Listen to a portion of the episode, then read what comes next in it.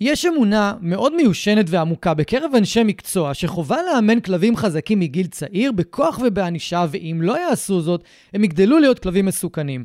כלבים חזקים הם כל אותם כלבי עבודה עם כוח מתפרץ גבוה, כמו המלינואה, פיטבולים, אמסטפים, כלבי צאן, כמו מרמן או פיריני, ויש עוד. המדע יודע להגיד לנו היום דבר פשוט, אגרסיביות מובילה לעוד אגרסיביות, וזה הזוי בעיניי שהגזע של הכלב יקבע את סוג האימון שהוא הולך לעבור. אם הוא פיטבול, הוא חייב להיות מאולף עם חשמל, או דוקרנים, או חנק מגורות, ואין שום דרך אחרת לאמן אותם. האמונה הזאת מושרשת היום כל כך חזק גם אצל בעלי כלבים, עד שהם בכלל לא מודעים לאופציה של אילוף פוספרי בשביל הכלבים שלהם, או שהם מזלזלים בגישה וביכולת שלה לאמן אותם, או שהם נמצאים בסביבה של עוד בעלי כלבים חזקים כמוהם, והם מרגישים לא נעים לפנות לאילוף פוסרי כי כולם בסביבם תומכים באילוף כוחני. הנושא הזה בוער בי ואני רוצה להציף אותו למודעות, ובגלל זה ביקשתי מאלי לבוא לדבר איתי עליו. לאלי, קודם כל יש מראה לא טיפוסי למאלף פוסרי עם הקעקועים הרבים שיש לו, אבל הוא מאמן המון כלבים חזקים בגישת הפורספרי. אלי נמצא בתחום כבר 15 שנה, הוא מפוצץ ניסיון, וכמוני לפני 8 שנים עשה את המעבר מאילוף מסורתי לאילוף פורסרי באופן מלא. אלי מטפל התנהגותי ב- ובעיקר אוהב מקרים מורכבים של תוקפנות לכלבים ואנשים, והוא עוזר בתהליכי אילוף ביתיים וגם בתהליכי אילוף של פנסיון. אלי מאמן ומאלף המון כלבי פיטבול ואמסטאפ ומלינואות וכלבי עבודה, והוא בדיוק הבן אדם הנכון לדבר איתו על זה. פתיח קצר ואנחנו נכנסים חזק בנושא הזה. ברוכים הבאים לפודקאסט מחשבות של כלב. שמי גיא תיכון, ואני עוזר לבעלי כלבים להתגבר על בעיות התנהגות מורכבות עם הכלבים שלהם בשיטות המבוססות על תגמולים וחיזוקים בלבד. אני מאמין שחשוב לגדל ולאלף כלבים כיום בראייה הוליסטית, ולא מספיק לגדל אותם בראייה התנהגותית בלבד.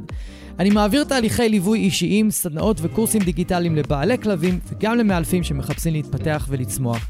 בכל יום שישי יעלה פרק חדש בנושא מרתק, דרכו אלמד אתכם להבין כלבים ברמה עמוקה יותר, מה שיסייע לכם לשפר את הקשר איתם ולחיות בצורה הכי טובה ביחד. אם אתם נהנים מהתוכן, אשמח שתשתפו אנשים אחרים שמגדלים כלבים וגם הם יוכלו ליהנות מהפודקאסט. תודה שאתם מקדישים לי מזמנכם, המשך פתיח קצר ומתחילים.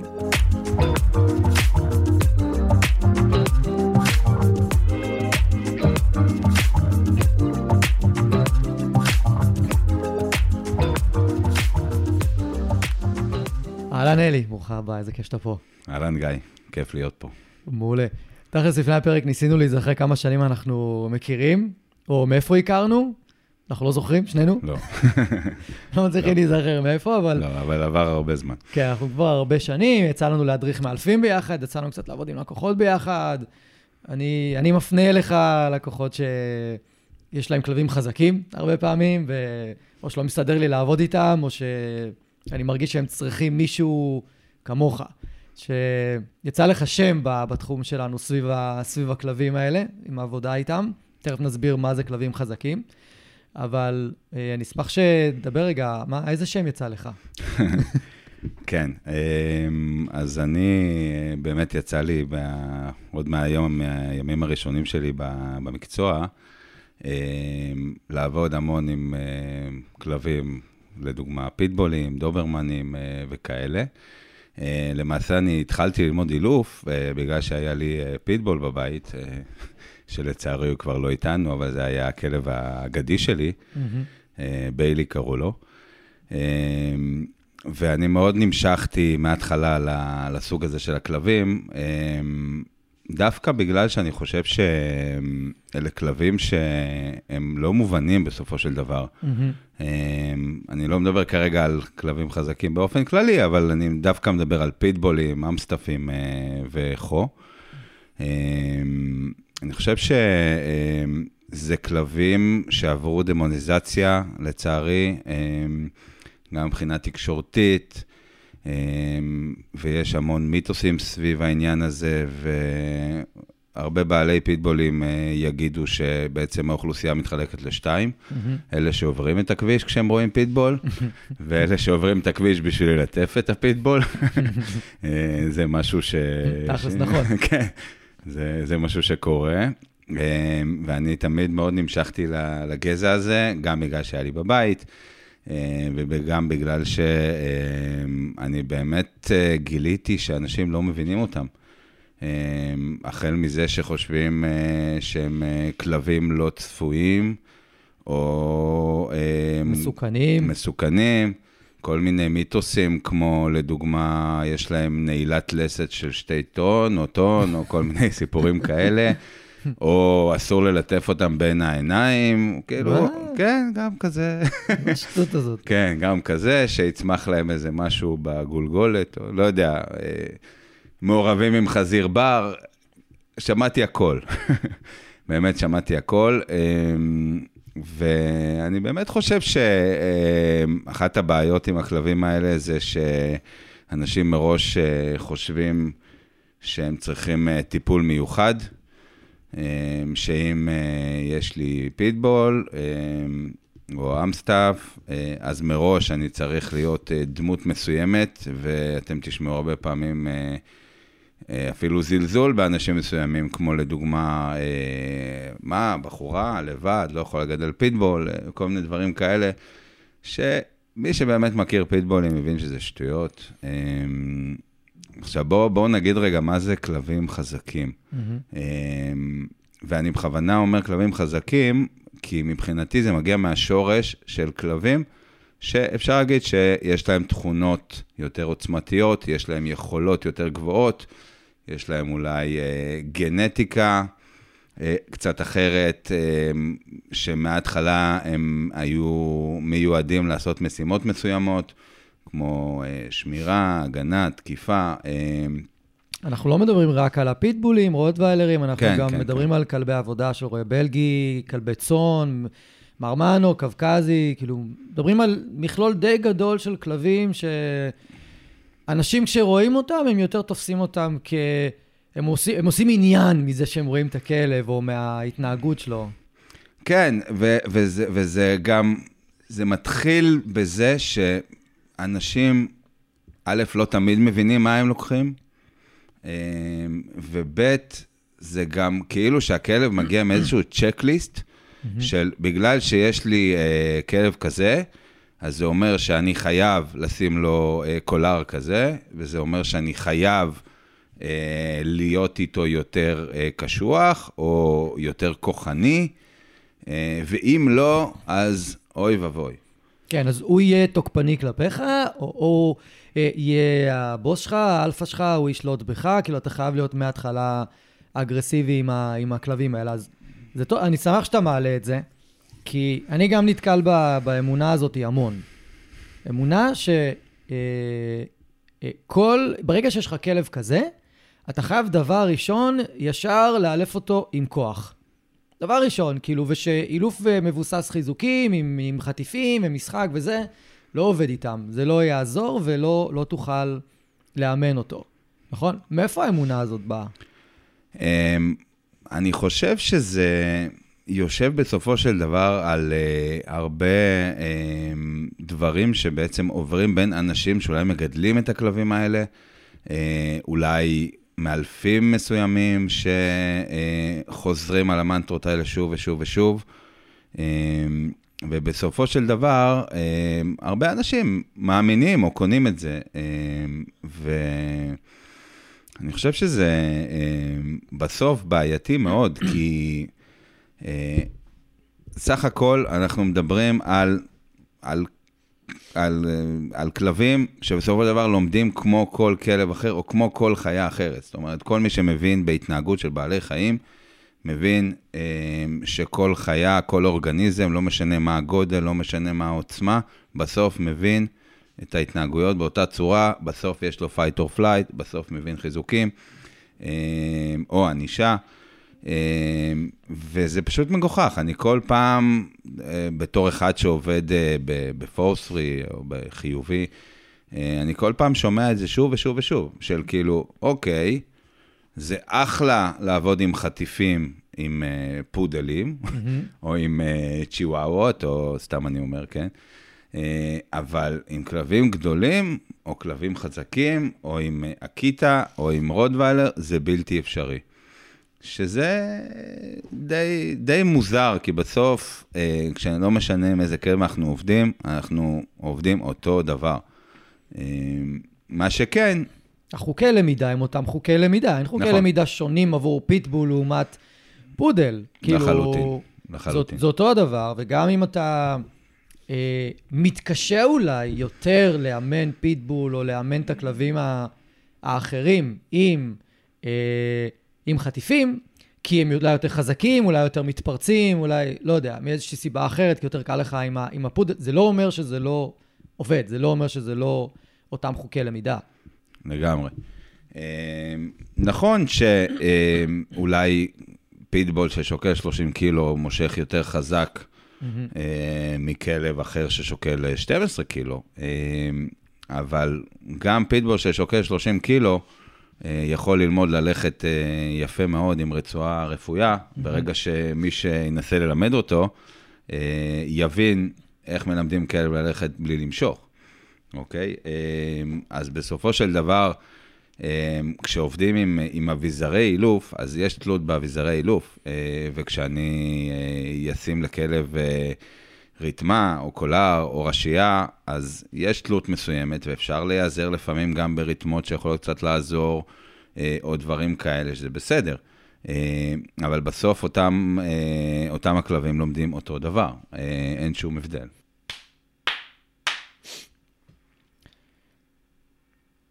כן, אני, אני ממש רוצה להתחבר לנקודה הזאת, כי הרבה פעמים גם אני שומע את אותם מנטרות, את אותו דבר, ו...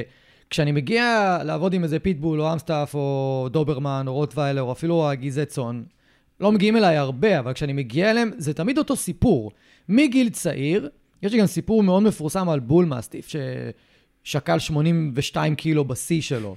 שמהרגע הראשון אמרו להם, חייב חנק, חייב דוקרנים, חייב חשמל, בלי זה אי אפשר לאלף אותם, בלי זה הם יהיו תוקפנים, בלי זה יהיה לך כלב שאתה לא יכול לגדל בבית, אם יש לך ילדים, זה יהיה מסוכן. כאילו, התעלמות מוחלטת מזה שהמדע אומר לנו שאגרסיביות מולידה עוד אגרסיביות, ו... והם קונים את זה. הם קונים את זה, אני חושב, בגלל הטייטל גם של הכלבים האלה. הטייטל שלהם, המדינה קבעה בחוק שהם כלבים מסוכנים, נכון? כן. אז, אז אנשים כאילו אוטומטית אומרים, אוקיי, המדינה החדירה לי שזה כלב מסוכן, אז יש הצדקה להשתמש בדבר הזה, למרות שזה פיטבול בין ארבעה חודשים, שלושה חודשים, איזה מסוכן. הוא יכול להיות. לא מסוכן לאף אחד. אבל אם הוא ילמד שבני האדם הם אגרסיביים ביחס שלהם אליו, מה זה ילמד אותו? להיות אה, פודל, להיות כלב וזה, וכולנו מכירים פיטבולים הרי. הכי לאבי דווי. הכי כלבים שאוהבים מגע ותשומת לב ואוהבים להתקרבל ו- וכאלה, הם הכי מתים על זה, נכון? כן. אבל מהרגע הראשון אתה שומע שמאלפים בהם ואומרים, לא, הוא חייב את החנק, הוא חייב את החשמל, הוא חייב את הזה, והם משכנעים אותם, ואנשים הולכים אחריהם, והם לא מעלים על דעתם לרגע, שאולי זה יכול לגרום לנזק בעתיד. אולי, לא, לא בהכרח, כן? אבל אולי זה יגרום נזק בעתיד. ואולי יש דרך אחרת שאני לא חייב להשתמש בכוח הזה. ועוד מעט נדבר כאילו על לאן זה יכול להוביל, וזה יושב על האמונה של אנשים, עוד פעם, שכלבים כאלה חייבים אילוף כוחני, או אילוף שמבוסס על אה, אביזרים מסוימים, כדי שיהיה אפשר לגדל אותם בבית. עכשיו, שאלתי אותך קודם על השם שיצא לך, אבל יוצא לך המון לפגוש בדיוק את הכלבים האלה, אחרי שעשו איתם את כל הדברים האלה, ואנשים כאילו לא יודעים מה לעשות יותר, נכון? נכון. אה, הזכרת את חוק הכלבים המסוכנים, אה, וזה משהו ש, שחייב רגע לדבר עליו, כי בסוף, אה, לפי דעתי, ולא רק דעתי, לפי דעת הרבה אנשים מומחים, גם וטרינרים ש... בבריטניה, אגב, ביטלו את החוק הזה מזמן, כן. מזמן, כן. מזמן. גם אפילו, יצא לי פעם לדבר עם איזה וטרינר, שהיה מהאנשים שניסו דווקא למנוע את החוק הזה. Mm-hmm. החוק הזה, בסופו של דבר, אין לו שום אחיזה. כי הוא בא ואומר דבר פשוט, הוא בא ואומר, אסור לך להרביע אה, פיטבולים, או כל כלב אחר שהוא אה, ברשימה. עכשיו, אה, כל אחד מאיתנו יכול לפתוח פייסבוק, לכתוב אה, גורי פיטבול למכירה. וימצא מלא. וימצא בלי סוף. כן. בסופו של דבר, המדינה הבינה כנראה שיש בעיה מסוימת, לא משנה כרגע למה, אנחנו לא באמת יודעים למה, אולי כי ראו במדינות אחרות, אולי כי הייתה איזושהי תקרית שהובילה לזה, כי היו כמה תקריות. היה איזה רצף תקריות בזמנו. ואז באו והעבירו איזשהו חוק, מבלי לעשות שום אכיפה. ובסוף החוק הזה הוביל למצב מאוד בעייתי, כי העמותות מפוצצות פיטבולים, גורי פיטבולים, העמותות שמתעסקות עם זה, והגנטיקה שלהם הלכה, ואיש, והלכה למקום גרוע יותר. כי אם לפני שנים, כשעדיין היה אפשר להרביע uh, פיטבולים בצורה חוקית, אז היו אנשים, בואו נאמר, קצת יותר uh, נורמטיביים, כן. uh, שהיו מתעסקים בהרבעה של הכלבים האלה. ומי שמבין קצת בהרבעות ובכל מה שקשור לזה, מבין שיש חוקים. אני לא מרביע כלבים עם בעיות אה, אגרסיביות, אני לא מרביע כלבים, זאת אומרת, אה, עם בעיות רפואיות וכך הלאה. אה, וכמובן שאנשים שעושים את זה מתוך מקום של כסף אה, ומתוך חוסר הבנה באיך באמת צריך להרביע כלבים, אה, וכמובן, כל מה שקשור לתיעוד לא קיים בכלבים מסוכנים, כי מן הסתם אה, הם אה, אה, אסורים בחוק. אה, זה בעצם הביא למצב שלאחרונה אנחנו פוגשים המון המון המון המון פיטבולים אה, שמתנהגים בצורה אחרת ממה שזה היה פעם, לצערי. אה, לפני 10 או 12 שנה, אם הייתי רואה מדי פעם פיטבול שמתנהג בצורה אגרסיבית לבני אדם, זה היה בעיניי ממש מוזר. היום אני רואה את זה יותר. וזה יושב על המקום הזה. עכשיו, וכן, יש, אה, יש איזושהי, אה, כמו שאמרת קודם, אמונה. אה, והרבה, הרבה, הרבה טעויות בעיניי, שאנשים חושבים שאני מהיום הראשון שהכלב הזה מגיע הביתה, אני חייב להיות הטיפוס היותר אגרסיבי כלפיו, בגלל שיש לו יכולת כזאת או אחרת, בגלל שיש לו לסת יותר חזקה, בגלל כל מיני סיבות כאלה ואחרות. עכשיו, זה לא רק עם פיטבולים. Uh, לאחרונה אנחנו uh, רואים המון, המון, המון, סתם דוגמה, מלינואות, כן, בישראל, שזה כלב שנכנס קצת uh, לאופנה בשנה, שנתיים האחרונות. קטסטרופה. Uh, גם, אנשים לא מבינים מה הם מכניסים הביתה, לא ערוכים לזה, לא מבינים שזה כלב שצריך לעבוד איתו המון. Uh, ו... שצריך לנתב המון את האנרגיה שלו, כאילו, ואתה רואה אותם... עם דוקרנים כבר, בגיל ארבעה חודשים, רק מרסנים. מרסנים, מרסנים, מרסנים, מרסנים, מרסנים, במקום לנתב את האנרגיה, מה קורה לאנרגיה שהיא לא מנותבת? מתפוצצת. מתפוצצת. ואז כשזה מתפוצץ, איך זה מתפוצץ? כנראה בביס. כנראה בביס, כן, ומתפוצץ בצורה שהיא היא, היא מבהילה אנשים, נכון? כן. אנשים נבהלים כשהם רואים פתאום את העוצמה הזאת, היא מתפוצצת להם מול העיניים. אחרי שהם ריסנו אותה וריסנו אותה וריסנו אותה וריסנו אותה. במקום שאין ניתוב. כן, אמ, אם כבר דיברת על ריסון, אמ, אחד הדברים שבאמת קורים, אם אני אה, מגיל מאוד צעיר, אה, מתחיל אה, כל הזמן אמ, להתנהג לכלב שלי בצורה אגרסיבית. אז אנחנו באים ואנחנו פוגשים את זה במקומות האלה של, אוקיי, הפיטבול הוא בן חצי שנה, הוא 17-18 קילו, הוא פצצת אנרגיה של אהבה, אה, והוא רוצה לקפוץ על הילדים. הוא רוצה להגיד שלום, הוא רוצה ללקק אותם, הוא רוצה לשחק איתם. ואז אנחנו רואים את האנשים מתחילים לנסות לרסן אותם. בכל מיני סוגים של אה, ריסונים. ואז, אה, לצערי, מה שבסוף יכול לקרות זה שהכלב מתחיל לחוש קצת לא נעים, או הרבה לא נעים בסביבה של הילדים, בסביבה של כל אותם הגירויים שהיו אל מול הכלב כשהוא עבר את, ה, את הניסיונות ריסון האלה. כן, בוא, בוא ניתן דוגמה כדי שיהיה ברור לאנשים. אם עכשיו uh, הפ, הכלב שלי, לא משנה אם זה פיטבול או מלינואה, או כל כלב שעכשיו נמצא באיזושהי התרגשות מאוד מאוד גדולה ועוררות מאוד גדולה, בגלל, איזה רג... בגלל התרגשות כלשהי, ואני עכשיו מתחיל לתקן אותו עם הרצועה, נותן לו משיכות חדות ברצועה של... Uh, אה, נו, עם החנק או דוקרנים, או אפילו עם הקולה הרגיל. אם זה יקרה הרבה פעמים בסביבה של הילדים, אנחנו יודעים להגיד היום שאחת מתופעות הלוואי של, של שימוש בענישה, שאם זה קורה באותו מקום, או מול אותו גירוי, המון המון פעמים, הכלב מקשר את זה גם למקום וגם לגירוי, אז כלב כזה יכול בקלות להגיד, או-או, הילדים הגיעו הביתה. במקום להגיד, איזה כיף הילדים הגיעו הביתה. או, או, או אורח הגיע הביתה, במקום להגיד, איזה כיף, אורח הגיע הביתה. עכשיו, אנחנו לא באים ואומרים, לא צריך ללמד את הכלב לקבל בצורה יותר נעימה ובצורה יותר מנומסת את ה... את ה... נו, את האורחים, או את הילדים, או וואטאבר. פשוט בואו נמצא דרכים לעשות את זה שלא יביאו לנו לנזק אחר כך.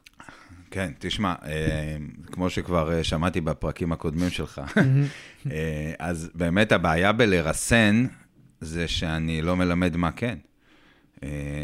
ואחד הדברים שאני עושה עם כלבים שאני יודע שיש להם פוטנציאל לאנרגיה גבוהה, כוח משמעותי, כוח מתפרץ, זה אני מ-day one בא ואומר להם איך צריך להתנהג ליד גירויים, איך צריך להתנהג ליד כלבים, איך צריך להתנהג ליד ילדים, אוקיי? הכלב, אה, הוא לא אמור לנחש את זה, mm-hmm. אבל אם כל מה שאני אעשה זה אני רק אתקן אותו, ודרך אגב, הלוואי שהיו מתקנים רק עם קולרים.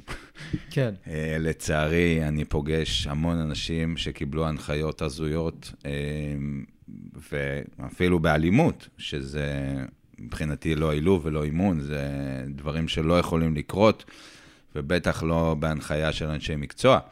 של אה, לבעוט בכלב, של לדחוף את הכלב עם אביזרים מסוימים, של ממש מכות.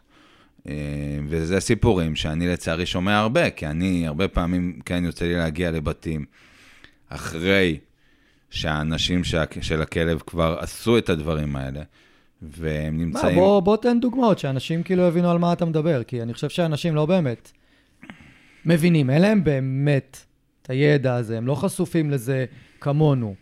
ואנשים חושבים הרבה פעמים שאני ממציא, שאני אומר להם, ואני כותב את הדברים שאני כותב.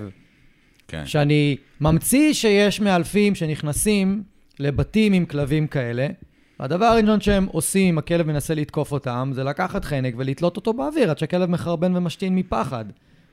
כן. אפילו יש מקרה עכשיו שכלב שקצת איבד הכרה. וכאילו, אנשים חושבים שאני, שאני, שאני, שאני כאילו, לא יכול להגיד את המילה הזאת, אבל אה, אה, בשכל, אבל בוא, תן דוגמאות. שזה לא רק אה, בא ממני. כן. אמ, אני, אוקיי, דוגמה שבאמת נחשפתי אליה לאחרונה, אה, במקרה ש, שדיברנו עליו, mm-hmm. של איזשהו פיטבול, אה, שהוא באמת כלב מאוד מאוד חמוד, אבל היה לו איזושהי רמה של רכושנות. ממזון. תוקף סביב מזון. תוקף סביב מזון, זאת אומרת שכשהוא אוכל, אה, אל אז, תתקרבו. כן, אל תתקרבו. עכשיו, דרך אגב, זה פחות אופייני לפיטבולים. נכון. אבל ההתנהגות הזאת כן הופיעה מגיל צעיר. אה, והם ניסו לטפל בזה, ושם התחיל אה, פיאסקו של מאלפים ועצות ובעיטות ושימוש בכיסאות ושימוש בקולר חשמלי. אה, עד לרמה שהכלב אה, אפילו השתין על עצמו. אה, כן, אבל זה לא רק השתין על עצמו. כן. אתה, אתה אמרת שהוא התהפך על הגב, כן. או נשכב, השתין על עצמו, נכון. ופשוט הגיע למצב שהוא הוא פשוט בבעתה, כאילו... נכון. בבעתה. נכון. עכשיו, לי האמת... וזה לא חריג מה שאנחנו מדברים נכון, כרגע. זה לא, לא חריג, חריג. יש לי עוד הרבה דוגמאות. אתה שומע את הסיפורים האלה כן. כל הזמן. נכון. עכשיו, האמת, ובואו נודה בזה, הכי קל לי להיכנס לבית כזה. נכון. נכון. כי כאילו, אני לא צריך לשכנע אותם למה לא, לא לעבוד. כן, זה לא עובד, הם יודעים כבר שזה לא עובד. הם כבר הרבה פעמים חטפו כמה ביסים מהכלב. כן, עכשיו, אחת הבעיות אה, זה שהרבה פעמים אנשים לא יודעים לקשר שהאילוף שעשיתי עם הכלב בגיל אה, שבעה או שמונה חודשים אה, משפיע על ההתנהגות שלו בגיל שנתיים, אבל זה קורה. זה, זה משהו שיכול לקרות. אמ, כי בסוף, אמ, אותו הכלב שעבר אה, אילוף כוחני עם אמצעים מסוימים או עם אבזרים מסוימים, יש לזה מחיר. אני, במקרה הזה זה כלב אה, שהוא דווקא לא מהסגנון הזה של הכלבים, אבל אני פגשתי כלב שעבדו איתו על תוקפנות מול כלבים, קולר חשמלי. במשך אה, שבעה וחצי חודשים, כן? עכשיו, תמיד באים ואומרים שהתהליכים שלנו הם ארוכים כן. ויקרים. אבל אני כל הזמן פוגש אה, אנשים שעובדים עם קולרים חשמליים חצי שנה, שמונה חודשים, ואני לא אשכח בחיים שאני ראיתי את הכלב הזה כבר חודשיים שהקולר לא עליו, נובח על כלבים ומתנער. וואו. והוא כאילו, ואתה הנ- רואה... הניעור של הקולר, לא הניעור ניעור של של הקולר, פריקת מתח. הניעור של הקולר. כן, ו- יש לקולר אלקטרוני ניעור, ניעור מסוים של הצוואר והראש. כן, הניעור של הקולר, ותנחשו מה, הוא עדיין נובח על כלבים. כן. הוא עדיין אה, מנסה להרחיק כלבים, אה, ופשוט כל פעם שהוא רואה כלב אחר, הוא מתחיל לצאת עליו, ואז הוא עושה את הניעור הזה כן. של הקולר החשמלי, ואז הוא ממשיך לצאת עליו. אה, ושוב אני אומר, במקרים כאלה מאוד קל לי להיכנס, כי כל מה שאני בא ואני אומר, אוקיי, ניסיתם דרך אחת, שהיא כנראה לא עובדת, אה, ועכשיו בואו ננסה לעשות את הדברים בצורה אחרת. אה, ואנחנו תמיד רואים תופעות לוואי אה, עם הכלבים האלה, של שפת גוף מאוד קשה, של... אה, של פחד, כן. של- איומים, נכון. הם לא רוצים לשתף פעולה, נכון. הם פשוט כאילו, הם נסגרים לאט-לאט, ופיטבול זה ממש הד- ההפך, או כל הכלבים האלה של אמסטאפ, פיטבול, רוטוויילר, דוברמן, זה ההפך מכלבים שנסגרים. ל- כאילו, כל כך קל לפתוח אותם ל... ל... לעבודה איתם. כי, כי טיפחנו אותם ככה, שיהיה קל לעבוד איתם, שיהיה קל לאמן אותם. כן. וכשהם נסגרים, זה בא מחוסר אמון, והם פשוט, לפעמים נורא קשה, נורא קשה לפתוח אותם. נורא קשה לקנות את האמון בחזרה. כן, ממש. שוב, אה, הם כלבים עם המון מוטיבציה לעבודה, בסופו של דבר. אה, הם מאוד מאוד אינטליגנטים. מהמם.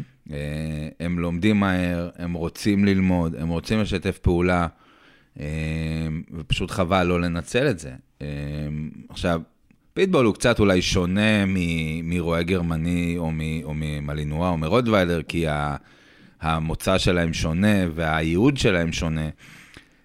אבל בסוף, כל הכלבים האלה יש להם מוטיבציה גבוהה לעבודה. זה כמו, אני אקח את זה רגע למקום אחר, של אה, תמיד אומרים לי, תשמע, אה, כן, חיובי, אפשר, כמו שאמרתי קודם, עם פולדל וזה וזה וזה, אבל כלבי עבודה, או כלבים, אה, שוב, זה מגוחך, הרי כי בסוף כלבי עבודה, מהמם. הם עובדים עם מוטיבציה. אה, אם זה לנשוך שרוול, או אם זה... לרדוף. לרדוף, או אם זה גישוש, או אם זה כל הדברים האלה, כלב עבודה בלי מוטיבציה הוא לא יכול להיות כלב עבודה. נכון שלפעמים מנסים אה, לבנות את המוטיבציה בכוח, וזה לא תמיד נגמר טוב, אה, כי אין מה לעשות, גם אה, יש כלבים שלא תמיד מתאימים להיות כלבי עבודה, גם אם הם אה, מלינואה. יש המון מלינואות שלא מתאימים, נכון. שהם רכים מדי. נכון, נכון, חד משמעית. אמ, אבל הכלבים האלה יש להם מוטיבציה גבוהה, ואחד מהדברים שאנשי מקצוע, בעיניי, אה, טובים, צריכים לעשות, זה לבוא ולדעת לקחת את, ה, את המוטיבציה הזאת ולהשתמש בה. אמ, וצריך להבין גם שיש כל מיני סוגים של, של אנרגיה. בסוף, אה, כלב ש, שאוהב לנשוך, הוא צריך לנשוך. נכון. אמ, ואחד הדברים שאני עושה עם פיטבולים, מגיל חודשיים וחצי, שלושה, זה מתחיל ללמד אותם שליטה על, ה, על הלסת שלהם בעצם, אפשר להגיד, אוקיי? של, אה, של לתפוס צעצוע, של לעזוב צעצוע, חוקים במשחק, אוקיי? סתם דוגמה, אחד הדברים שאני עושה זה אני פשוט מרים את הצעצוע, ואז זה מבחינתי שלי, אוקיי? ואז אתם מכירים את זה שהכלב מנסה לתלוש את הצעצוע מהיד שלכם, ותוך כדי שהוא מעיף אתכם אחורה. אז אלה דברים שאפשר כבר בגיל צעיר להשריש בכלב, ואז אנחנו פשוט לא ניפגש איתם בעתיד. כשהכלב יהיה 30 קילו או 35 קילו, אנחנו פשוט לא נראה את זה. או שנראה את זה, אבל זה יהיה כל כך קל להתמודדות, כי הכלב כבר עבר את התהליך למידה שהוא... אה, שהעברת אותו, אז אנחנו עוד מעט ניכנס יותר. למה אפשר לעשות אחרת, אוקיי? רצינו קצת. להעיר אנשים, רצינו קצת להעיר להם. לתשומת לב. והזכרת את העניין של כלבי עבודה, ואני רוצה להוסיף משהו שאנשים פשוט לא, לא מבינים, כי לא הסבירו להם עד היום. כלבי עבודה עובדים באמת עם המון מוטיבציה, מלינואה, רועים גרמניים, וגם אם אתה לוקח פיטבול ועובד איתו ככלב עבודה, לא משתמשים בהם כי פשוט הם פחות יציבים שם, סביב, ה, סביב האובייקט, יכולים פחות יציבים. אז, אבל אתה יכול. עכשיו, עובדים איתם עם המון מוטיבציה, ובכלבי עבודה משתמשים בהמון תיקונים. המון. פרסמתי פוסט שבגרמניה הם לא יכולים להשתמש יותר בכלבי עבודה במשטרה. כן, ראיתי. ראית? כי הם צריכים לחנוק אותם כדי להוריד אותם מאובייקט שהם נושכים. אין להם דרך אחרת להוריד אותם, להוריד אותם מהאובייקט, אז אסור להם להשתמש, כי יצא חוק שאסור להשתמש יותר בחשמל, חנק, דוקרנים ושיטות כאלה. אז הכלבים יצאו מתפקיד, אי אפשר להשתמש בהם. תקשיב, אני פגשתי רגע, כמה... ש... רגע, שנייה. ובכלבי עבודה אתה, אתה משתמש בהמון כוח. עכשיו, למה אתה יכול להשתמש בהמון כוח? כי אתה משחרר את כל המוטיבציה של הכלב, אתה משחרר לו את כל שאר הדברים. אתה משחרר את כל הפרצי אנרגיה האלה ואת הרצון שלו לנשוך, אתה אומר לו, גם אם אני אתקן אותך עכשיו על זה שאתה לא נמצא לידי או לא עושה את מה שאני רוצה, בעוד עשר שניות, עשרים שניות, דקה, אתה יכול לשחרר את כל מה שיש לך על, ה, על האובייקט, על הדיקוי, על ההוא עם החליפת נשיכה, תנשך אותו איפה שאתה רוצה, כמה חזק שאתה רוצה, תתפרע עליו, תעשה מה שאתה רוצה, תנער אותו, ואז לכלב לא אכפת מהתיקונים. אבל עכשיו אתה בא ואתה עושה את זה עם כלב בבית, שאין לו את כל הניתוב הזה של, ה, של הנשיכה שאמרת שצריך ללמד נשיכה וזה, עם מה הוא נשאר? עם כל האנרגיה שלו כן. בפנים, מה הוא יעשה איתה? לאן הוא יפנה אותה? אז אם יש לו את כל זה בפנים והוא מרוסן, מרוסן, מרוסן, מרוסן, בבקשה, תפרץ על אנשים, תפרץ על כלבים, תנבח בתוך הבית, תלעס את הבית. אם יש לך כלב שיש לו בעיות אגרסיביות, או בעיות ריאקטיביות, או תוקפנות, או חרדה, או משהו כזה, הדרך להפוך אותו לתוקפן שנושך, בתנאים האלה, היא גבוהה מאוד, היא, היא די בטוחה. כן, זרקת פה כמה פצצות. אמ, תראה, בסוף, אה, יצא לי אה, במהלך השנים לדבר עם אנשי, עם הרבה אנשים שעובדים עם כלבי עבודה. אמ, ובסוף, איפה הם משתמשים בתיקונים? כדי להגיע עם הכלב מהתא שלו כן. לאיפה שהוא צריך לנשוך. כן. או בשביל ללכת איתו, אה, זאת אומרת, זה לגמרי יכול להימנע אם, אם רוצים. כמובן ששוב, זה גופים שבדרך כלל ככה הם מבוססים על דברים עתיקים יותר, אבל כן, יש לנו דוגמאות בעולם לדברים קצת שונים. אבל בסופו של דבר, מה שאתה אומר זה מאוד נכון, כי ברגע שהכלב מקבל את החיזוק האולטימטיבי, שמבחינתו זה באמת לבוא ולנשוך את האיש עם החליפה, אז הוא נמצא בהשפעה של המון אנדרנלין. אה, אדרנלין משכך כאב. כן, הוא בדרייב, הוא כבר לא מרגיש מה קורה, הוא לא יודע כלום, הוא רק יודע עוד איקס זמן, בום, אני עושה את מה שאני אוהב לעשות. אה, ועוד משהו שאמרת, העניין של לעזוב, אה, שוב, משיחות עם אנשי מקצוע, הם פשוט מלמדים לעזוב בצורה מגוחכת, שכאילו, יצא לי פעם באמת אה, ללמד מישהו שעובד עם כלבי עבודה, איך מלמדים עזוב, רגע, בצורה פשוטה, שאנחנו עושים את זה כל הזמן, עזוב בהתניה קלאסית. הכלב שלו השתפר פלאים, ו... והם כל הזמן אה, מלמדים עזוב עם תיקונים, הזוי בעיניי. כן, שכשכלב נמצא באדרנלין, והוא עכשיו באמצע נשיכה, אתה צריך להפעיל כמות כוח משוגעת כדי שהוא יעזוב, אלא אם כן זה כלב מאוד מאוד מיומן כבר, או הנדלר מאוד מאוד מיומן, אבל אם אתה לא מיומן, אתה צריך להפעיל המון כוח, והרבה פעמים אתה תקבל התנגדות. ולא רק זה, איפה ההדרגתיות? הכלב לא רוצה לעזוב. איפה ההדרגתיות? כל מי שמלמד כלב משהו, התנהגות כלשהי, מבין שיש לנו רמות של התנהגויות. כשאני מלמד כלב אה, לעזוב puppy roll, אז זה ברור לי לחלוטין שיהיה לו יותר קשה לעזוב את ה puppy roll כשאני מחזיק אותו בצד אחד עם היד שלי, ויותר קל כשזה רק בפה שלו. ויותר... ובר... כן, ויותר קשה אם אתה גם מזיז את נכון, ה puppy roll, נכון. אם אתה נכון. עושה משהו עם הפאפירול, כמו שאובייקט יזוז בזמן נשיכה, כאילו, אז צריך להתקדם משם אה, לאט-לאט. אני ממש מסכים. ואיפה אמ, היה הרגע ששינה לך את התפיסה לגבי פיטבולים, בהקשר הזה של עבודה עם כוח? אמ, יש, יש משהו שאני זוכר, שאני עד היום אה, ככה צוחק עליו, של מאיפה אני באתי ואיך אה, לאט לאט אה, השתנו חיי במקצוע. כשאני הייתי בקורס הראשון שלי של אילוף כלבים, אז אחד הדברים שנאמרו שם על ידי אחד המרצים, זה בעצם, עבדתי עם איזה פיטבול, והפיטבול עושה מה שהוא רוצה, וה highlight של הסיפור היה שהוא ישן במיטה. אוי ואבוי, הכלב ישן במיטה והוא פיטבול, ובגלל זה הכלב מתנהג ככה או אחרת. אה, עכשיו, אני כל החיים שלי ישנתי עם פיטבולים במיטה, זה מומלץ מאוד.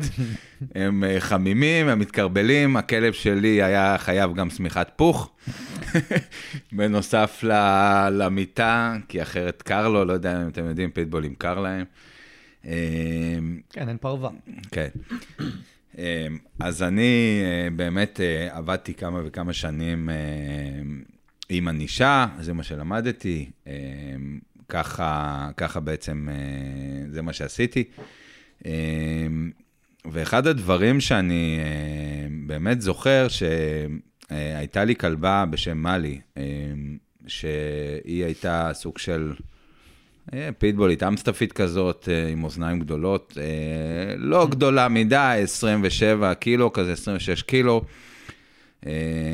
והיה לי כבר פיטבול אחד בבית, בעצם את ביילי, ואז אני הלכתי עם, עם, עם, עם בת זוג שלי, נועה, ואימצנו אותה, והיא הייתה פשוט מפלצת. מעבר לזה שהם היו רבים בבית בשנה הראשונה עד זוב דם, והם היו חודש בהפרדה מלאה בבית, כי פשוט היא לא יכלה לסבול נוכחות של שום חיה בסביבה שלה. והיא הייתה, אני לא יודע אם, אם אני אצליח להמחיש את זה ב... בדרך המיקרופון, אבל העיניים שלה היו הופכות להיות אה, עיני עז. כש... עיניים עגולות מאוד. עיניים כאלה של אני רואה את החתול, לא משנה לי מה קורה. אין אף אחד בבית. אין אף אחד, בדיוק. אמ, ואני באמת ניסיתי להתמודד עם הדבר הזה, ובזמנו אה, עוד הייתי בקורס אילוף, וככה ניסיתי להיעזר בכל מיני אנשי מקצוע אה, שהיו בסביבה שלי בזמנו, כדי באמת אה, להוציא ממנה את ההתנהגויות האלה. אמ, והיא הייתה עם קולר דוקרנים, ועשינו כל מיני דברים, וכל מיני סוגים של ענישה, וזה לא עבד. זה פשוט לא עבד. ורק אחרי שנים, לצערי, היום אני אומר לצערי, כי היום כמובן שהייתי עושה הכל אחרת, הם קצת חטיפים, קצת, אה, עוד לא הייתי ממש מנוסה, אה, אבל כן, הכלבה הזאת בסוף הגיעה למצב שהיא יכלה ללכת ברחוב ולסבול נוכחות של אה, כמעט 100% מהכלבים. וגם אחר כך, כשנכנסו עוד כלבים הביתה, אז היא הייתה כלבה נפלאה. אגב, עם אנשים הייתה נהדרת, עם ילדים הייתה נהדרת, אבל כן, היה לה אה, בעיה עם, אה, עם חיות אחרות. אה, ואני כן חיפשתי משהו אחר, כי אני הבנתי שהעוצמות שלה, פשוט זה לא הזיז לה. לא משנה מה עשיתי, תליתי אותה עם קולר דוקרנים, סבבה? כאילו, וואו. זה לא הזיז לה. זה פשוט לא הזיז לה, היא פשוט רצתה להגיע לאובייקט. בין אם האובייקט זה כלב, או בין אם האובייקט זה חתול. אה, והיא הייתה כלבה מהממת, אה, אבל הייתה לה את הבעיה הזאת. אה, ובסוף קיבלתי כלבה אחרת לחלוטין, רק מחטיפים, ואני אומר, אני לא הייתי מספיק מנוסה אז, כי אני הייתי בדיוק בשנים של, ה, של המעבר, של ה cross שלי, עוד לא הבנתי התנהגויות כמו שאני מבין אותן היום. והארגז כלים שלי היה עוד יחסית דל, כי עוד לא היה לי mm-hmm. הרבה ניסיון בעבודה מהסוג הזה, אבל הכלבה השתנתה.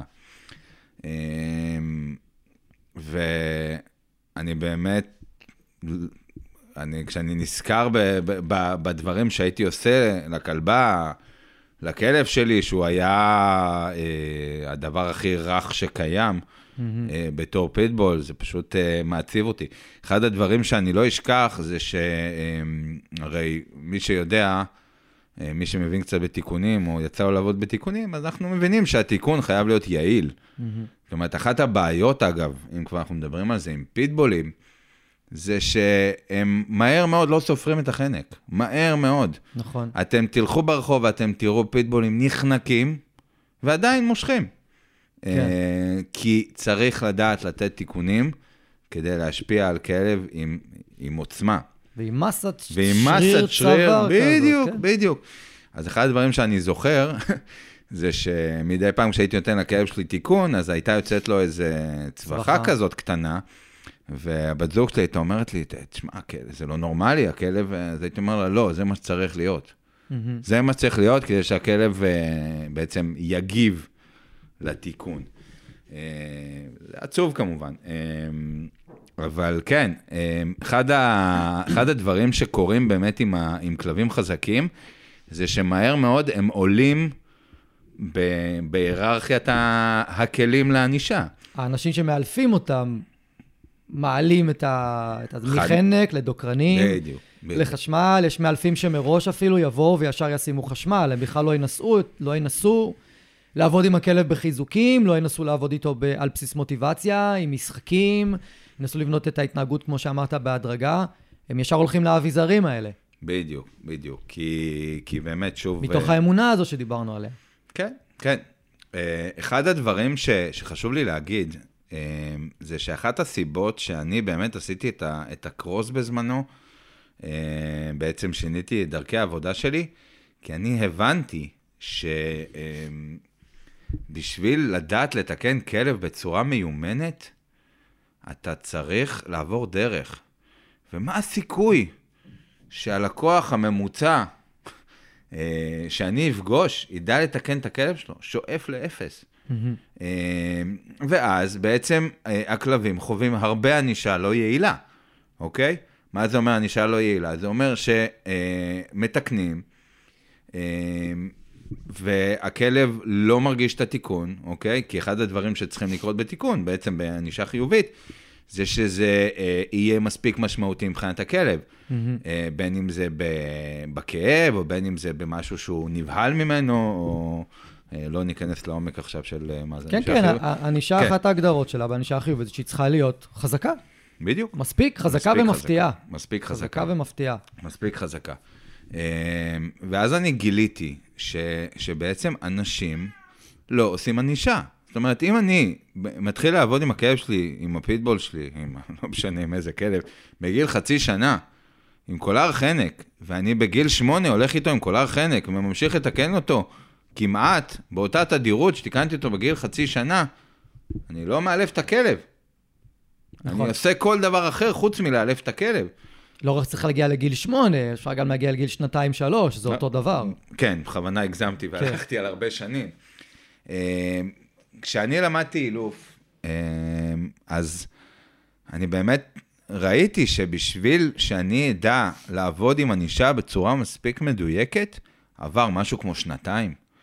שנתיים שבהם אני עובד עם כלבים ביום-יום, והייתי צמוד למדריכים, לכל מיני סוגים של מדריכים, והיה כלבים שיכלתי להתנסות עליהם, כן, לא נעים להגיד, אבל יכלתי להתנסות עליהם, כי בסוף הייתי במסגרת של בית ספר. אמ, ו, ושוב, כמעט שנתיים שהתיקונים שלהם באמת היו טובים ויעילים, אה, ואז מגיע הבן אדם, הלקוח שלי, שיש לו כלב אחד בבית, שהוא גם אוהב את הכלב ויש לו רגש אליו, אוקיי? אנחנו דיברנו על זה ש, שכשמעורב רגש, אז נותנים תיקונים יותר חלשים. יותר חלשים שווה פחות אפקטיביים. וגם, וגם לא מקפידים לתת את, ה, את הענישה כשצריך. חד משמעית. מוותרים. נכון. מוותרים כי לא נעים לנו, כי כבר, לא, כבר תיקנתי את הכלב קודם, לא, לא נעים לי, אני לא רוצה עוד פעם. כל כך הרבה לקוחות כאילו אומרים את זה. לא נעים להם, לא רוצים יותר. והם לא מבינים למה עם המאלף זה עובד. אגב, אני, בדיוק כמו שאמרת, עם המאלף זה עובד.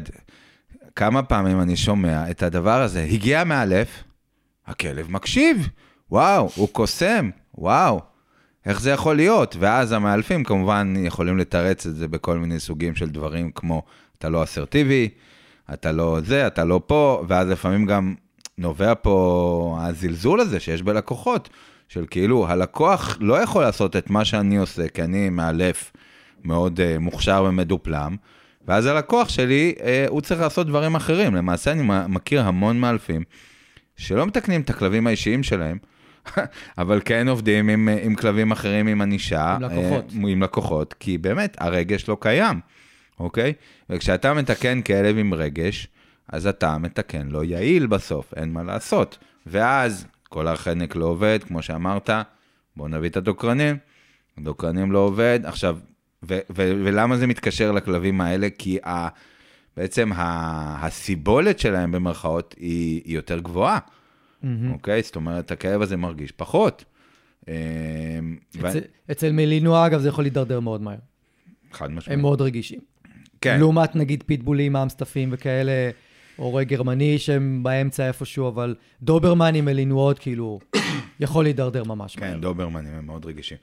תראה, הבעיה, מה שקורה עם הלינועות, לצערי, אה, זה שזה באמת כלב ש... שופוני. א', שופוני, ב', אה, נכנס מאוד לאופנה בשנתיים, שלוש האחרונות.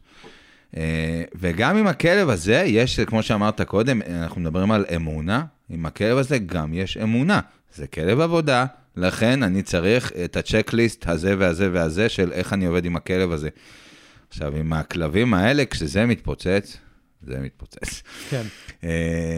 יצא לי באמת להגיע להרבה מקרים של, של דווקא של מלינואה, שהם הופכים להיות מאוד תוקפניים, כי אה, כשעובדים המון עם תיקונים, אה, אז לצערי גם מזהירים את כל הסימני אזהרה. אה, מעלימים את כל מעלימים, הסימנים הזרה. כן, כן. לגמרי. זאת אומרת, אתם יודעים, הכלב מגרגר, מתקנים אותו.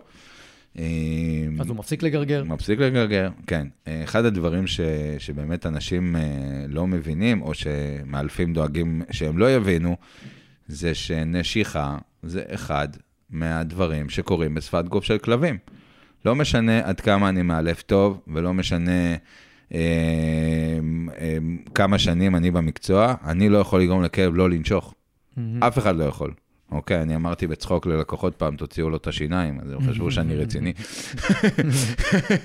אבל uh, בסוף אנחנו לא יכולים לגרום לכלב לא לנשוך, ואנחנו גם לא יכולים לגרום, בטח לכלב שנשך. אוקיי, כלב שנשך uh, יותר מפעם אחת, הבין שזה עובד לו בסיטואציות מסוימות, uh, ואז הוא משתמש בזה. אוקיי, עכשיו, אם אותם האנשים היו חושבים, כשהכלב הזה גרגר, או, כשה, או, או כשהכלב הזה עשה כל מיני סימני גוף אחרים, בשביל uh, בעצם להמחיש שהסיטואציה uh, לא נעימה לו, הם לא היו מגיעים לנשיכה, מהמם. אוקיי? Uh, והדרך שלנו uh, בעבודה עם כלבים שכבר נשכו, זה בעצם לבוא ולחזור אחורה. Uh, אני כל פעם מדבר על זה עם אנשים, על העניין הזה, שאתה יודע, אני בא ואני שואל, תגיד, זה טוב שהכלב מגרגר עליך? התשובה הראשונה שאתה מקבל זה לא. ואז אני בא ואני אומר, אוקיי, זה טוב, אתה יודע למה? כי הוא עושה את זה לפני שהוא נושך אותך. אה, אני אשכרה יצא הוא לי... נורא נחמד ומזהיר אותך כן, לפני. כן, ואז אתה יודע, אנשים באים ממקום רגשי. מה, מה פתאום הוא מגרגר עליי? אני נתתי לו אוכל, אני שילמתי לו אלף שקל לווטרינר, אימצתי אותו מאיזה עמותה, הוא היה חצי שנה בכלוב, אין לו זכות לגרגר עליי. אה, אני תמיד שואל אה, הורים בקטע הזה, תגיד, הילדים שלך לפעמים, לא באים ואומרים לך, אבא, אני שונא אותך, אבא, אתה זה, אבא, אתה ככה. כן. ומה אתה עושה? אומרים לי, בסדר, נו, ילדים. נו, אותו דבר, כלבים, כאילו, זה די דומה.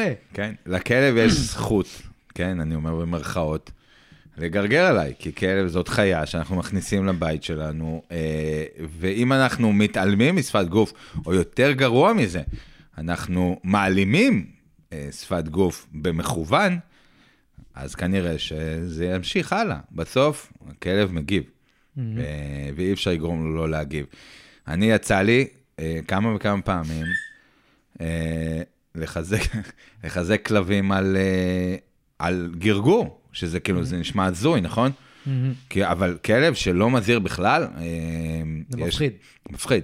יש כאלה שיקראו לזה כלב אה, 0 ל-100, כן. של כאילו, לא הנה, צפוי. כן. שזה אגב, אה, טוב שאמרת את המילה לא צפוי, אני כל הזמן שומע, הכלב הזה לא צפוי. ולהגיד לכם את האמת, אני ראיתי מעט מאוד כלבים לא צפויים. אה, מעט מאוד, מסכים.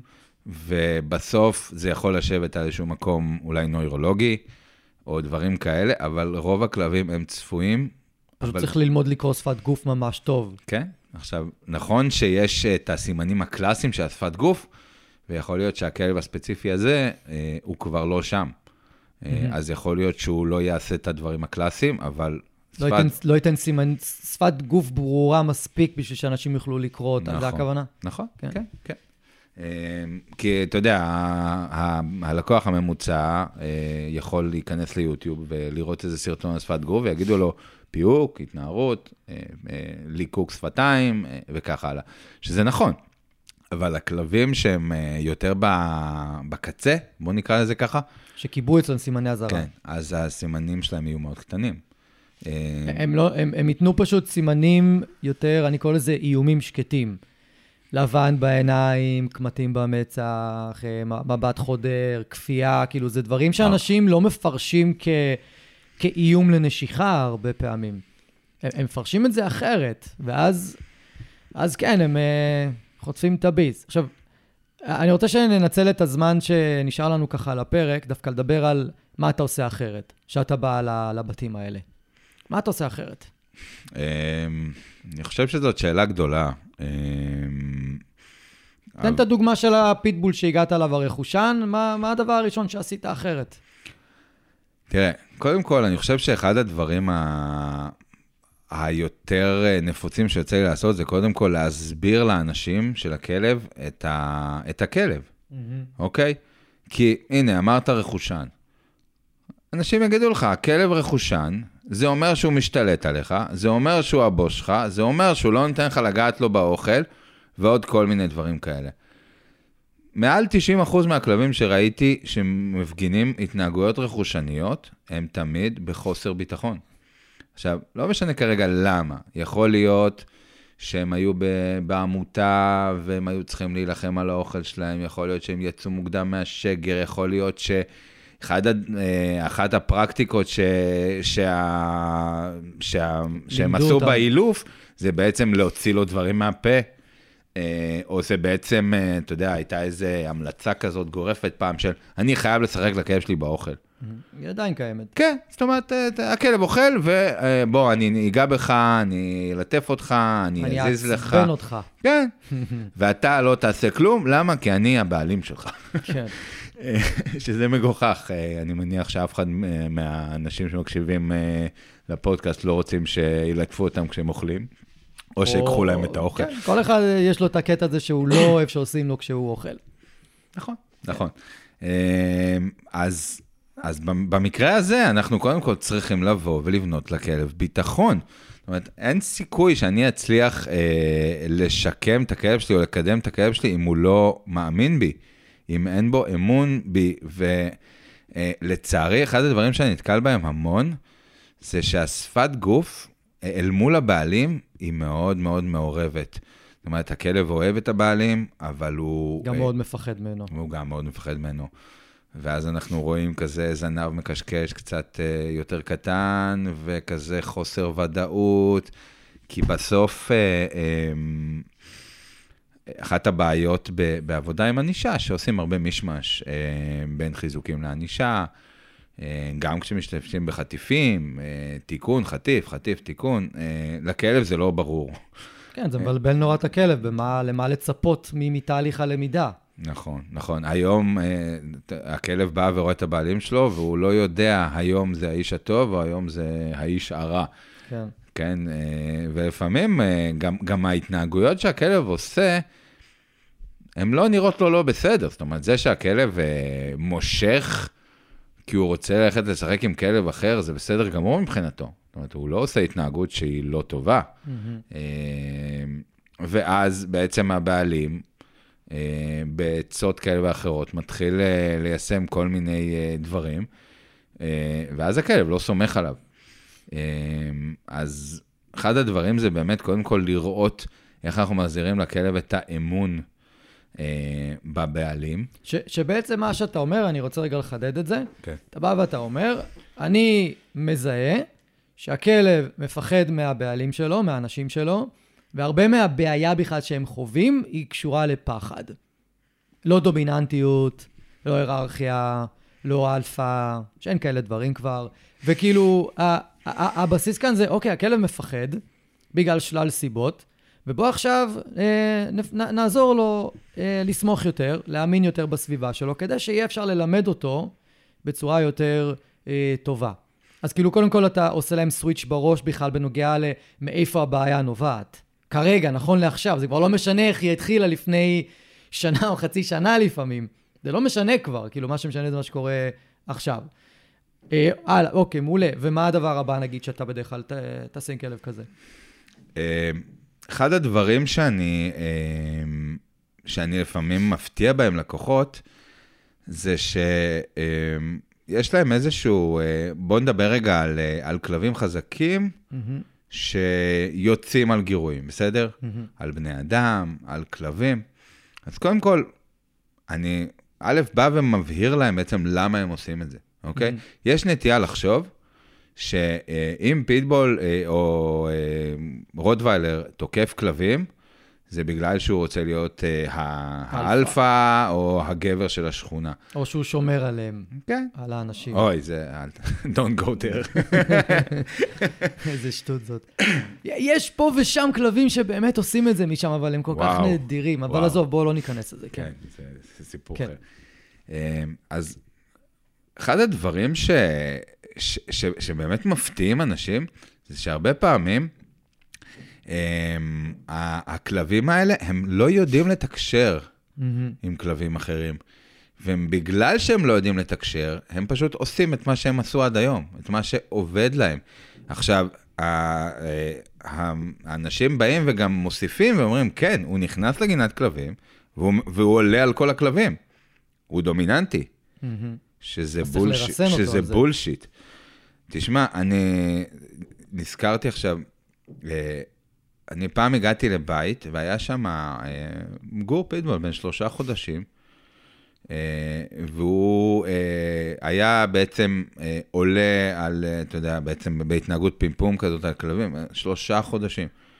המאלף אמר חד משמעית, ברגע שהוא עושה את זה, לתפוס אותו, להשכיב אותו על הגב ולצעוק עליו לא. עכשיו, הנה מתכון לכלב תוקפן לכלבים. חד משמעית, וזה מה שגם קרה.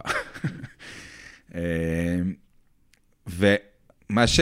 האמת שזה גם הפתיע אותי בהתחלה, לפני כמה שנים, שברגע שלימדתי את הכלב כל מיני התנהגויות רגועות בסביבה של כלבים אחרים, פתאום ההתנהגות פימפום יורדת. פתאום ההתנהגות סימון יורדת, שזה כל מיני דברים ש...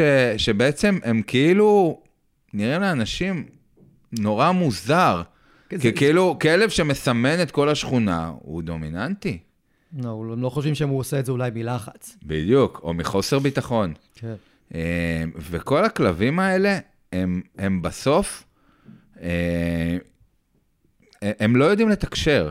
הם לא יודעים לתקשר כי, כי לא השקיעו איתם מספיק, וזה אגב קורה הרבה עם פיטבולים, בעיקר שאחת הבעיות של בעלי פיטבולים זה שקשה להם למצוא כלבים אחרים שהם בעצם יכולים לתרגל את המשחק.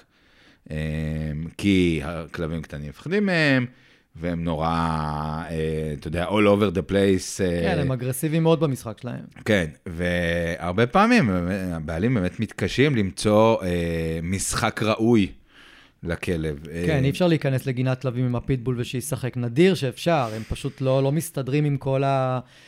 האינטנסיביות הזאת, זה לפעמים עושה בדיוק את ההפך, הם נהיים משוגעים. נכון. מרוב האינטנסיביות שקורית שם. נכון, בגלל זה, אגב, אחת ההנחיות שאני נותן, כשאני מזהה אה, פיטבול כזה, בגיל מאוד צעיר, אני ישר אומר, לא כלבים קטנים, אה, אלא אני כן אומר להם, אתם צריכים לבחור מאוד נכון את הכלבים שהכלב ישחק איתם כרגע, mm-hmm. אה, כי אחרת הוא באמת יתרגל המון התנהגויות בעייתיות.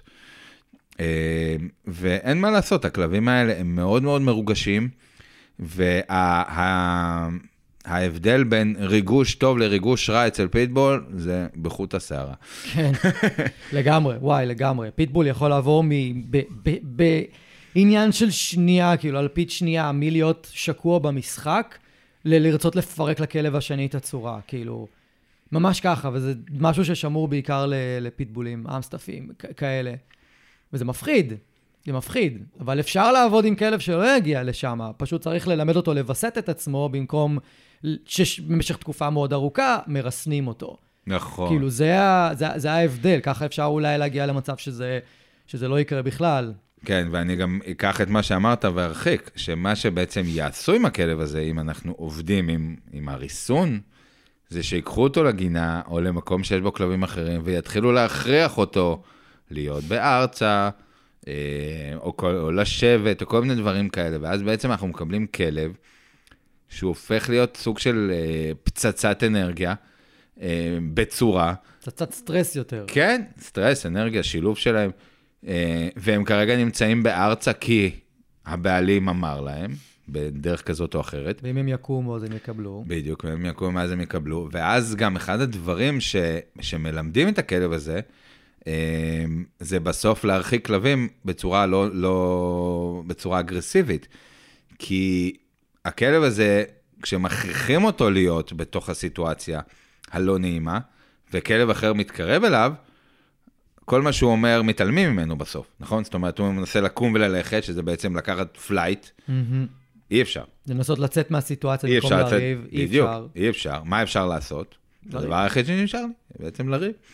אה, ואחד הדברים שאני אה, עושה בתהליכים כאלה, זה כן לקחת את השפת גוף של הכלב, אה, יש כל מיני טכניקות שבעצם עוזרות לנו בזה, ולהשתמש בה. אה, זאת אומרת, להראות לו מתי אנחנו כן יוצאים מהסיטואציה, להראות לו איך הוא כן יכול להתקרב. זאת אומרת, אם, אם, אם אנחנו מדברים על כלב ש, שרוצה להתקרב אה, למשחקי כלבים, אה, או, אה, או ההפך. אה, ומהר מאוד אנחנו מקבלים כלב שנרגע הרבה יותר מהר בתוך הסיטואציות, כן? אני גם לא תמיד עובד שם עם אוכל. אה, אני כן עובד עם אוכל אה, ברגעים מסוימים, אבל בסוף, אה, מבחינתי, זה מתחיל בזה, של בוא רגע נבין למה הכלב עושה את זה. למה הוא עכשיו עומד על שתיים ו- ותולש לי את היד ונובח, מהמם. אוקיי? ואחד הדברים שקורים בעיניי, אה, וזה הרבה קורה עם אה, כלבים ריאקטיביים, שהבעלים מרגישים שהם צריכים לעשות משהו. מהמם. כאילו, הכלב נובח, מה, מה אתה עושה? ואנשים הולכים ברחוב ומסתכלים עליך, כאילו, תעשה משהו. אז רוב האנשים הם עושים כל מיני דברים גוחכים כמו, די, תפסיק, לא, פויה, מושכים אותו, אה, אמרתי לך, כועסים עליו שתי דקות אחרי, ברחוב ליד, אה, וכל מיני דברים כאלה. אה, שזה, שוב, זה, זה, זה, א', זה מיותר, זה פשוט לא מועיל. אחד הדברים שאני, בתור אה, אה, בן אדם שעובד עם התנהגויות של כלבים, אה, אני גם תמיד ממחיש את הלקוחות שלי, ואני אומר, בואו נעשה דברים יעילים.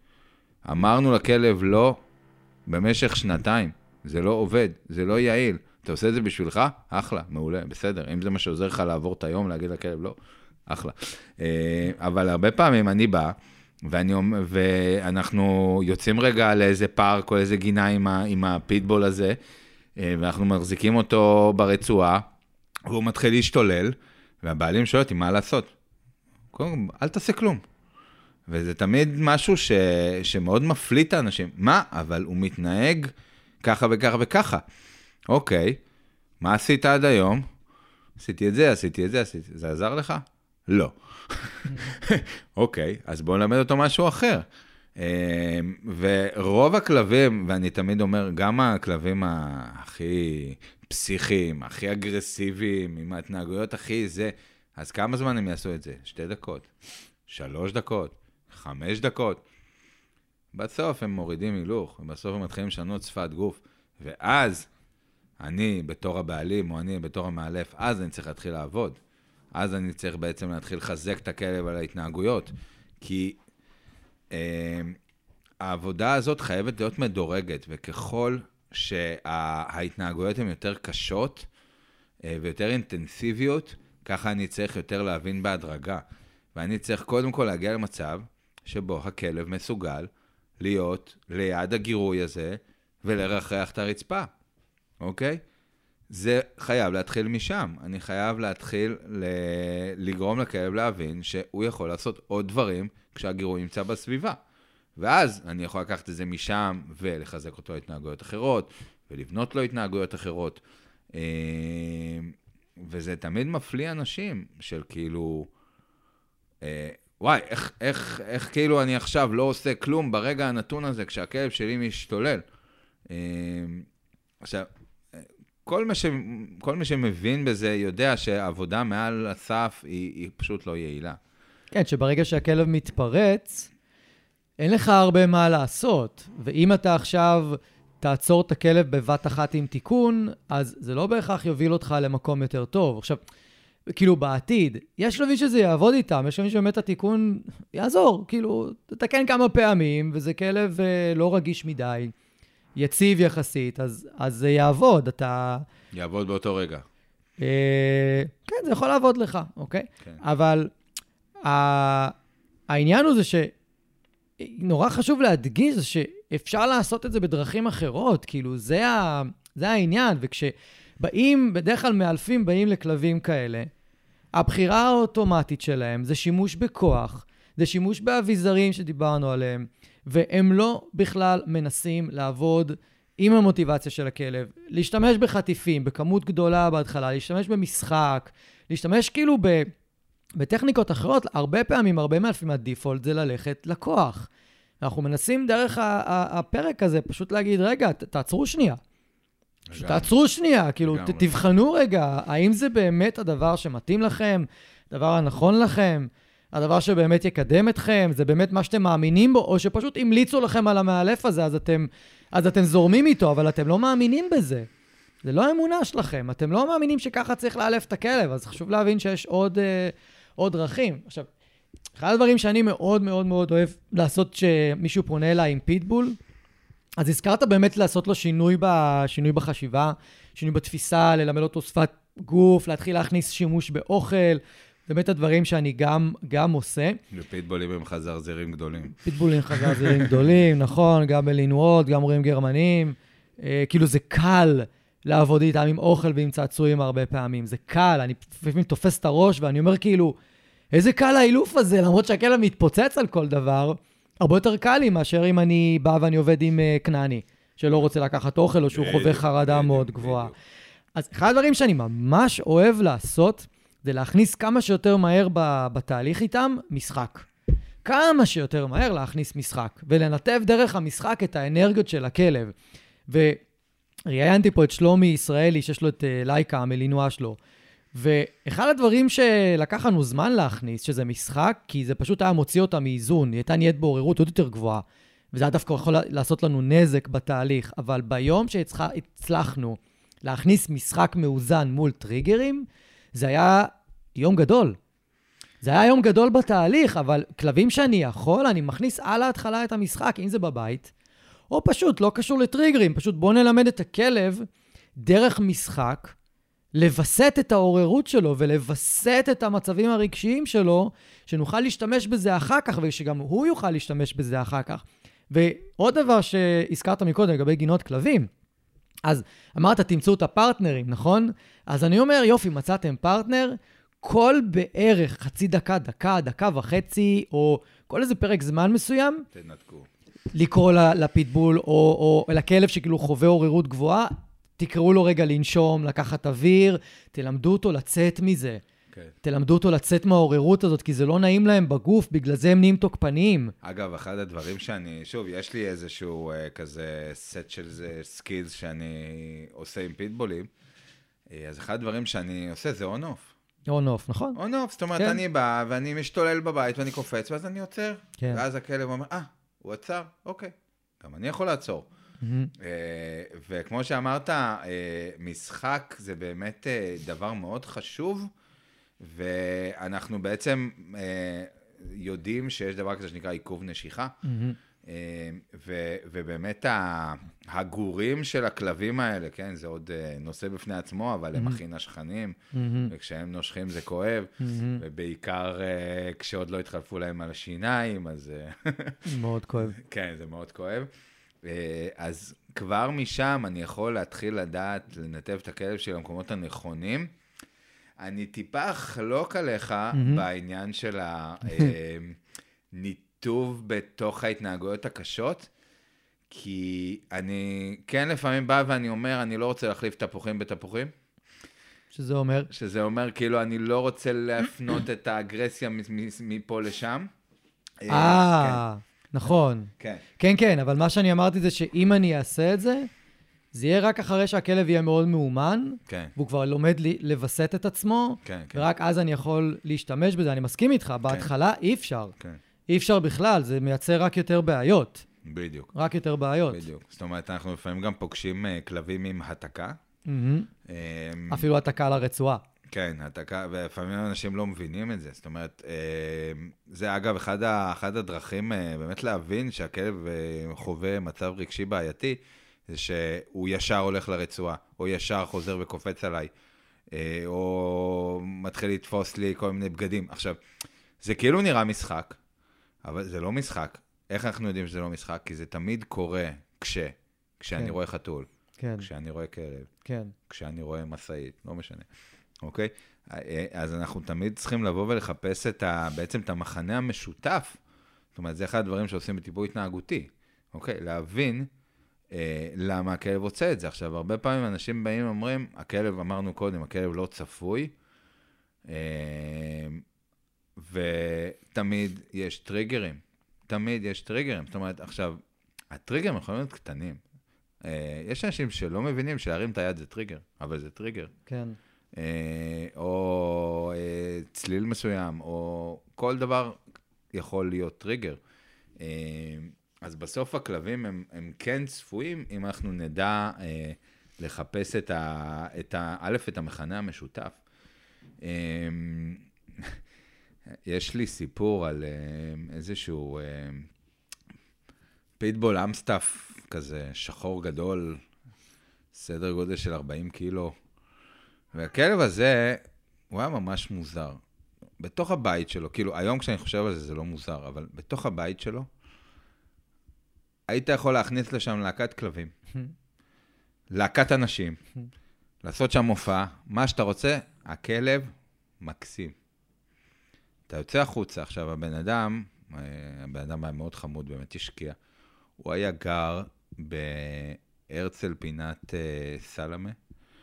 עכשיו, מי שמכיר, זה אזור שאין דבר כזה שעה בלי טריגרים. והכלב הזה יהיה יוצא על הכל. על הכל. על אופניים, על אנשים, על כלבים, על מכוניות. על... כאילו, אין דבר שהוא לא יוצא עליו. תקשיב, הבן אדם הזה, הלקוח שלי, הוא היה פשוט חי חיי סטרס. הוא היה קם בארבע וחצי, חמש בבוקר, כדי לצאת עם הכלב. הוא היה מתכונן חצי שעה לטיול, הוא היה יושב, שותה קפה. ומכין את עצמו נפשית. לטיול הזה. עכשיו, הכלב הזה, הוא פשוט היה בטוח רק בבית שלו. אוקיי? זאת אומרת, זה מדהים, כאילו, אתם, אתם הבנתם למה בחוץ הוא עד כדי כך... אה, אנחנו לא ממש הבנו? למה, אבל uh, אחד הדברים ש... מה ש... עזר לכם? זהו, אז מה שעזר לנו, ואני חושב uh, היום בדיעבד שזה היה תהליך, uh, אחד התהליכים שאני ככה, אתה יודע, כוכב הצפון שלי, uh, זה שאני, אחד הדברים שהתחלתי לעשות איתו זה בעצם הכשרת אזורי עבודה, ועשיתי שם הבדלה באביזרים. מה הכוונה? הוא היה הולך עם קולר, ואמרתי לו, בוא באמת נעבור אה, ריתמה נגד משיכות, בהתחלה, כדי באמת אה, לרגע לעצור את ה-40 קילו הזה. מהמם. אמ, ומה שעשיתי זה הלכתי לאזור רחב. אמ, זה מין רחוב הולנדי כזה בפלורנטין. מהמם. והתחלנו לעבוד שם, עשינו כל מיני דברים, אה, קצת עבודה עם קליקר, קצת פה, קצת שם. אמ, אבל מה שהיה אה, מצחיק, זאת אומרת, עבדנו בעצם על להכשיר אזורי עבודה נוספים, שבהם הוא יכול להרגיש בנוח.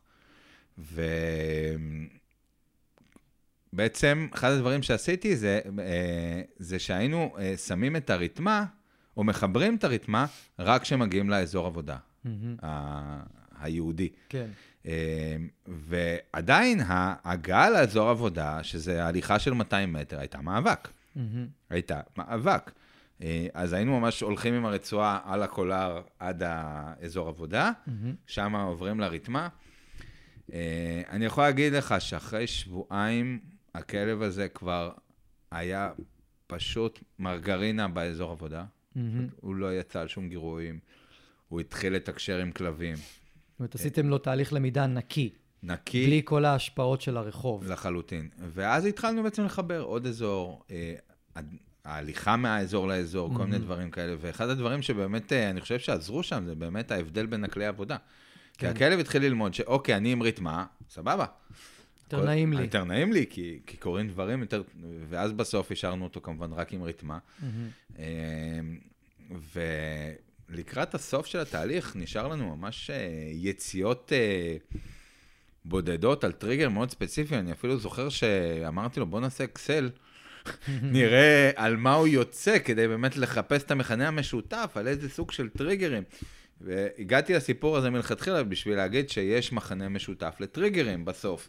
אה, ואחד הדברים שאנחנו צריכים אה, לדעת לעשות זה למצוא אותו. אה, זאת אומרת, מה, מה מפעיל את הכלב. בסופו של דבר. מדהים, מעולה. אה, נראה לי אנחנו נעצור פה. כבר מדברים שעה ורבע. די, נו, כן, לא מאמין לך. מדברים שעה אה, ורבע. אני רק, אה, באמת, אם יש משהו שאני רוצה שאנשים אה. יצאו... מסר, כן, מסר של הפרק הזה, זה שבסוף, ואני אתן פה כותרת, כשזה מתפוצץ, זה מתפוצץ בענק.